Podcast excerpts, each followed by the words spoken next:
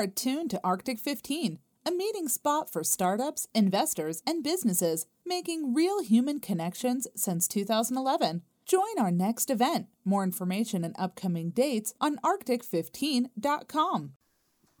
I'm really glad she took the the name issue off the table. I didn't have to do any intros. Um, so before we start, I thought it might be helpful just to get a show of hands from the room. Entrepreneurs. Okay. Investors. That's good. That's helpful. LPs. Okay, great. So we can definitely focus this on kind of the entrepreneur perspective. Sounds good. So, um, a lot of folks in the room may not know who WeFox is, and I think it would be great if you could take a couple of minutes just to talk us through um, the business. Sure. Just a, maybe a, a, quick introduction for myself as well. I'm CEO of WeFox. Uh, WeFox is structured into two business units currently. So WeFox is the oldest of the two, uh, founded about uh, four and a half years ago. Um, it's matured into a marketplace for insurance. So we basically are working within the ecosystem of insurance rather than really disrupting it. Um, really trying to take it to the next level in terms of uh, digital capability and consolidate distribution and really exploit synergies that you cannot exploit without actually bringing the whole ecosystem together in terms of one marketplace. So um, we bring in insurance companies, really all insurance companies.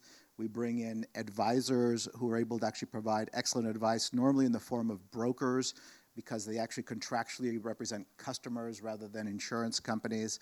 Um, and then our you know main and really only customer is really the customer um, who actually buys the products that are needed. Uh, so this is the marketplace that we've created about uh, four and a half years ago. Uh, if we look at um, WeFox kind of uh, uh, its its evolution um, first of all, uh, and we look at really the first two years being trying to figure out what is the business model, who really is the customer, how does it actually work, and the last two years where we've actually really been able to actually exploit um, our business model in our marketplace.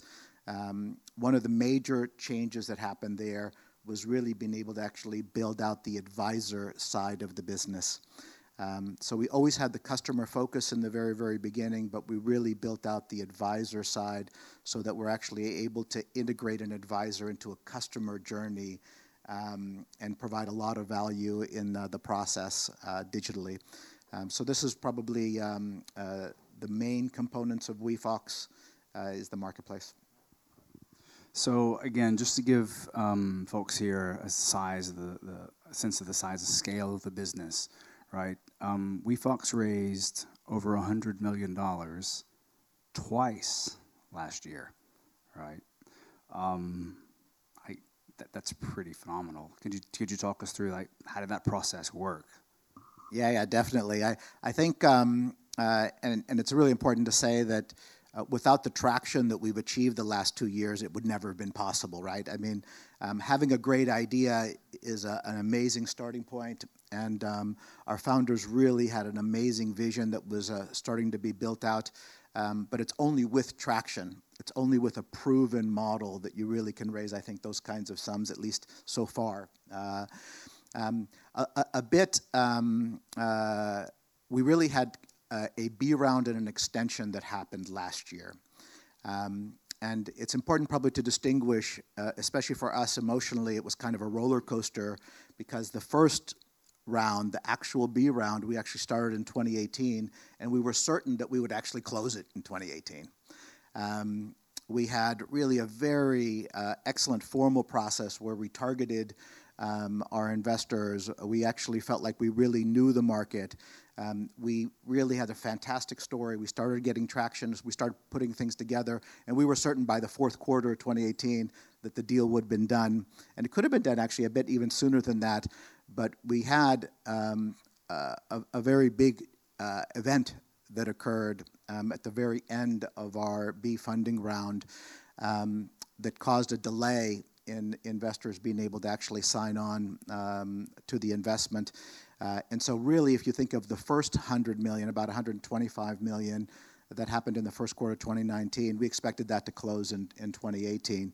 Um, um, and and then the other part of the story, which is the extension, was the easiest hundred million, you know, that I I, I could ever imagine, um, and um, and and the major reason why is that extra time allowed us to actually get even better business results, um, even better traction.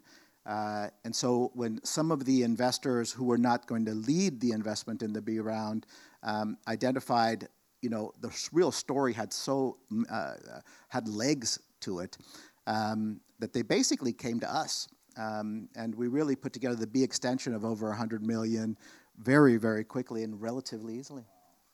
Uh, yeah, I mean it's a, it's a great case of uh, success begetting further further success. Um, so maybe you could share some of the growth metrics that uh, really got those investors excited about the business. Yeah, so I, am a, a, bit kind of uh, traditional.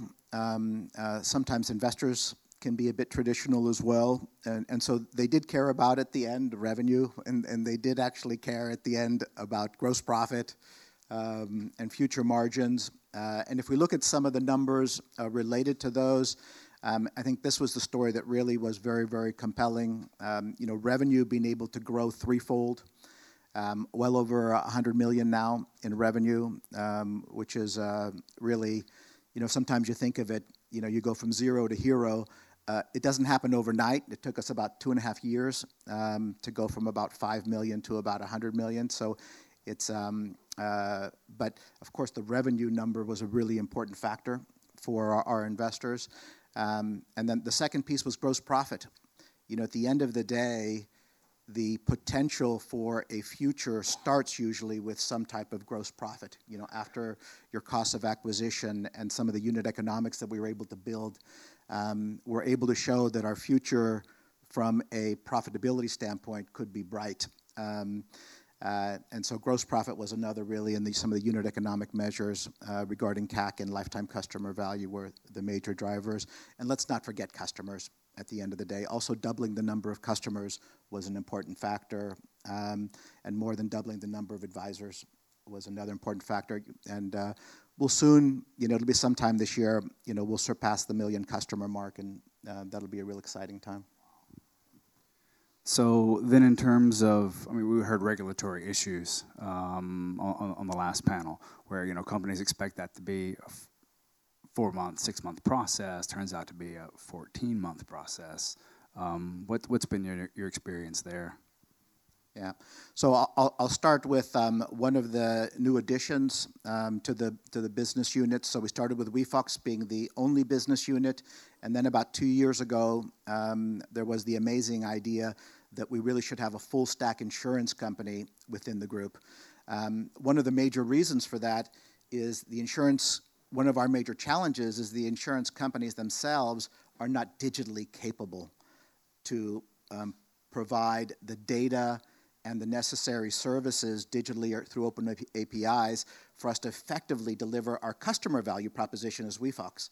So we thought it was really important to actually build a full stack insurance company to show um, how fantastic that could be for customers, but also prove the unit economics within the insurance company. Um, so we went out uh, basically thinking that this regulatory process to establish our full stack insurance company would maybe be a six month process. Well, of course, it wasn't a six month process at the very end, um, especially since we wanted to be able to get uh, as much as possible prepared for a global business. So WeFox is a global business already. We wanted one insurance company to try to be a global business. So we wanted regulatory approval within the, the EU and then also Switzerland. Um, so, but that regulatory process certainly took uh, an extra six months, so a, about a year to really get the beginning of that. Um, and then that was only a small amount of products that we were able to actually start off with one uh, insurance company, which is our insurance company. And but the the, the big change happened um, once we were successful with the regulator having proved our model with the products that they actually approved within Germany, which was the first market that they actually approved us to do business in.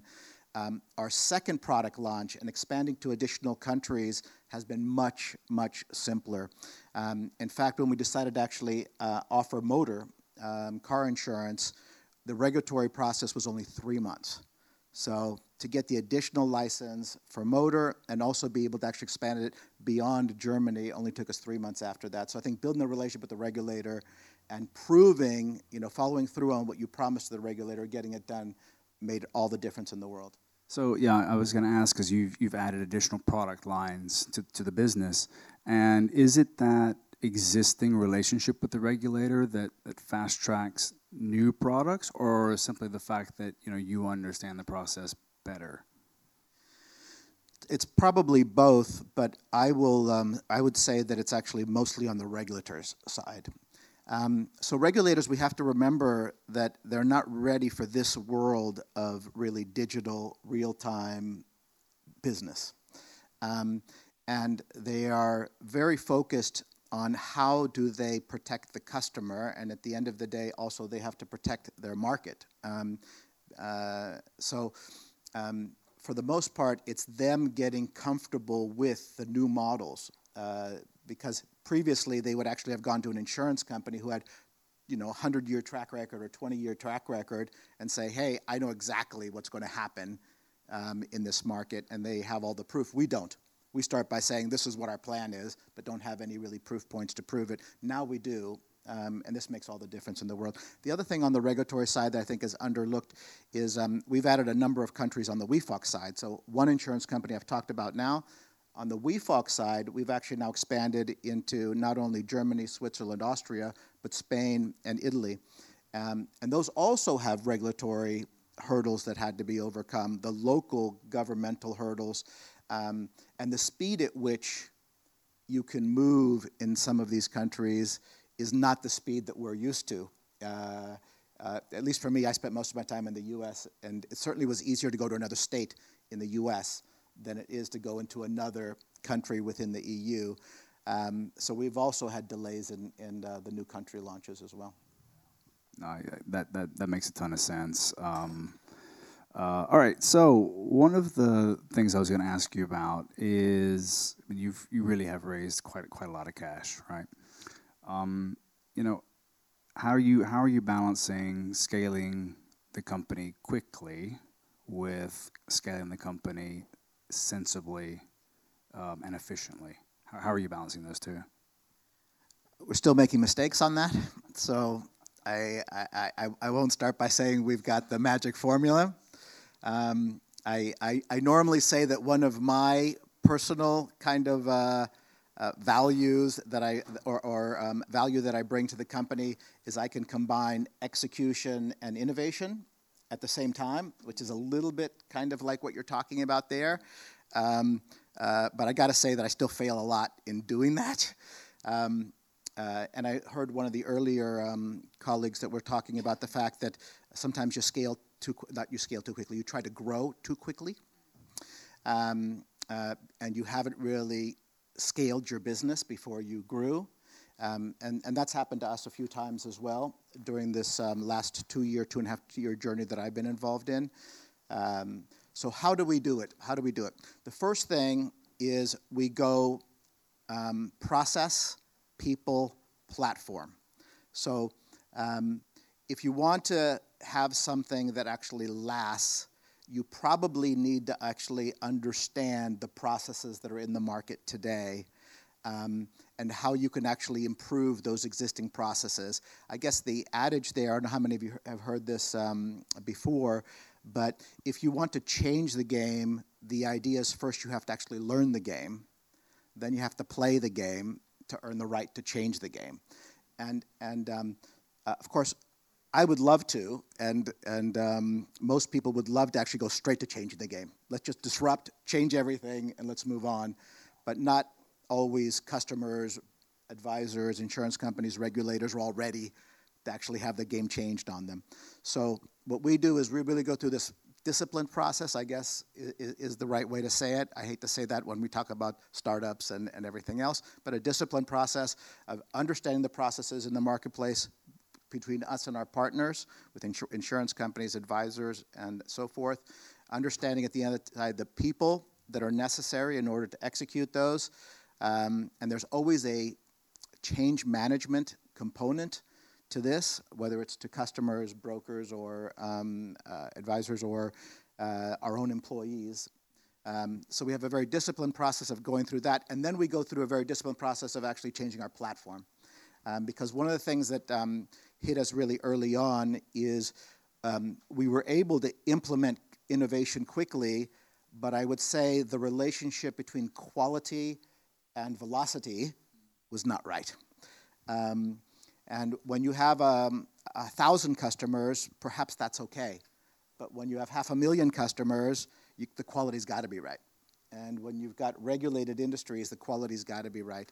So um, we have actually done it in, in that way to actually make sure that we're fully scalable because once we actually reach that point, we really could replicate that and scale it very quickly and not add people um, in order to actually grow the business. The other direction that we do is we do still do a few things that are completely innovative. Um, so you could kind of say we have our own little innovation labs within our own company as well who don't abide by those rules. So who don't abide by the process people platform um, and just go straight for the innovation. Uh, and then there's a, a bit of tension into how we roll that in and how we manage that process, but it's been very effective for us. I'm, I'm going to circle back on the, uh, the innovation side of things uh, a little later. One of the questions I had for you, and this is a fairly shameless self plug. Um, GR Capital, I mean, we, we help our companies move towards Eastern Europe. So, with that in mind, um, you know, a lot of um, startups are setting up R&D centers um, in, in Eastern Europe and, you know, trying to expand, um, you know, their, their markets there. What, what are WeFox's plans for that, for that part of the world?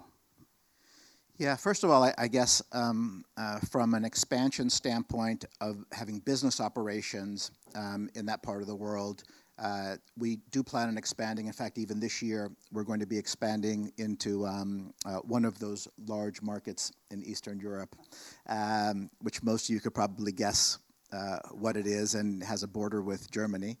Um, but uh, so the uh, opportunities in Eastern Europe are still significant uh, in terms of insurance. They may not have as, as big an aggregated insurance marketplace, but it's growing faster um, than certainly most of the uh, traditional world. Um, so we still think there's a lot of opportunities there. On the other side, when you talk about talent or infrastructure, um, we've got to be able to actually go where the talent is. Um, I mean, one of the uh, challenges that we have, and, and, we're now, by the way, uh, close to 600 employees. Um, one of the challenges that we have is actually uh, uh attracting enough talent, especially in the tech space. Um, so, uh, and, and then also, not to mention, we're actually digitizing an industry that is still, you know, 90% paper-based and uh, scanned images and things like that. And so we need sometimes um, also, let's say, um, semi-skilled kind of labor. So we see that there's great opportunities, um, whether it's the Ukraine, whether it's uh, some of the other um, countries there, and, and we really appreciate what you've done for us and actually opening some of those doors for us. So thanks. Thank, thank you, sir. Um, so back to the to the innovation question, right? So I mean, WeFox is really uh, is, is, well known as a as an innovator, right? Um, so maybe you can share some secrets for what's the next big thing for 2020. Yeah, what's next? So um, I talked about the pain point that we've had with the insurance companies. I mean, you can imagine there's a marketplace, right? I mean, if, if you thought of it as Amazon or, or something like that, and you thought of the manufacturer not connecting digitally. So somehow you've got a middleman trying to match supply and demand for a product and a consumer, um, but there's no product digitally. Uh, this is part of the problem within the insurance industry. We don't the insurance companies have not fully digitized their business, and they certainly don't have open APIs um, to connect to digital distribution efficiently and in real time. Um, so our uh, next business unit that's going to be coming out very, very soon um, uh, will be addressing this particular issue, really connectivity and open APIs um, to really facilitate the backbone of getting fully digital transactions within the WeFox marketplace, but because they'll be open APIs, they'll be able to be used by anyone. So um, uh, it'll be um, something that's uh, really, I think, unique for the insurance industry today. It's a natural uh, move which is really standardization and opening up um, competition through data and through information. Because at WeFox, one of the challenges we have had is data is one of the core synergies that we can create um, within understanding the information of a customer from an advisor's point of view and from an insurer's point of view. Um, but actually getting all that data in from the insurers has really been uh, a challenge. So soon you will actually see a new business unit in WeFox, um, and it'll be focused on this open API um, and helping insurers really digitally connect to digital distribution.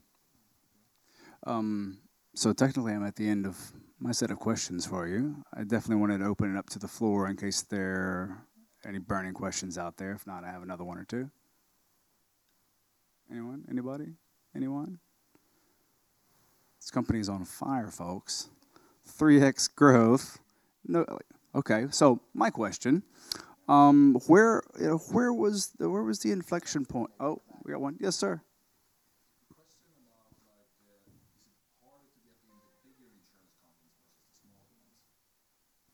Um, no, I, I, would say it's really not much harder. Um, so the big insurance companies are also um, quite fragmented. Um, so they're decentralized. Maybe that's the best way to put it. Um, uh, and uh, I think they see uh, the vision. Uh, uh, being a, a, member of that industry in the past myself, um, uh, and being a frustrated insurance executive for many many years. the larger insurance companies sometimes are the ones that really are excited the local people are really excited about getting things done, um, but the culture and the bureaucracy necessary to actually get something done on the tech or IT side is really a challenge. And, and I haven't seen a difference between the smaller ones in that respect or the larger ones. Where what has been helpful is some of the um, fintech or the insurtech startups who actually start from that premise. Um, and there's a few. I mean, one insurance company, our own insurance company, is really the one that's gotten the most traction, I think, in, in Germany. We've already got over 200,000 policies sold in 18 months, um, which may not sound like a big number in the insurance industry, but zero to 200,000 18 months is actually really huge. Most of our competitors are somewhere in the 20,000, 30,000, 40,000 range. Um, uh, so um, the more startups, the better for us. We would love to have more startups because they can actually digitally connect really fast and easy. Um, but no real big difference between the big or small insurance companies.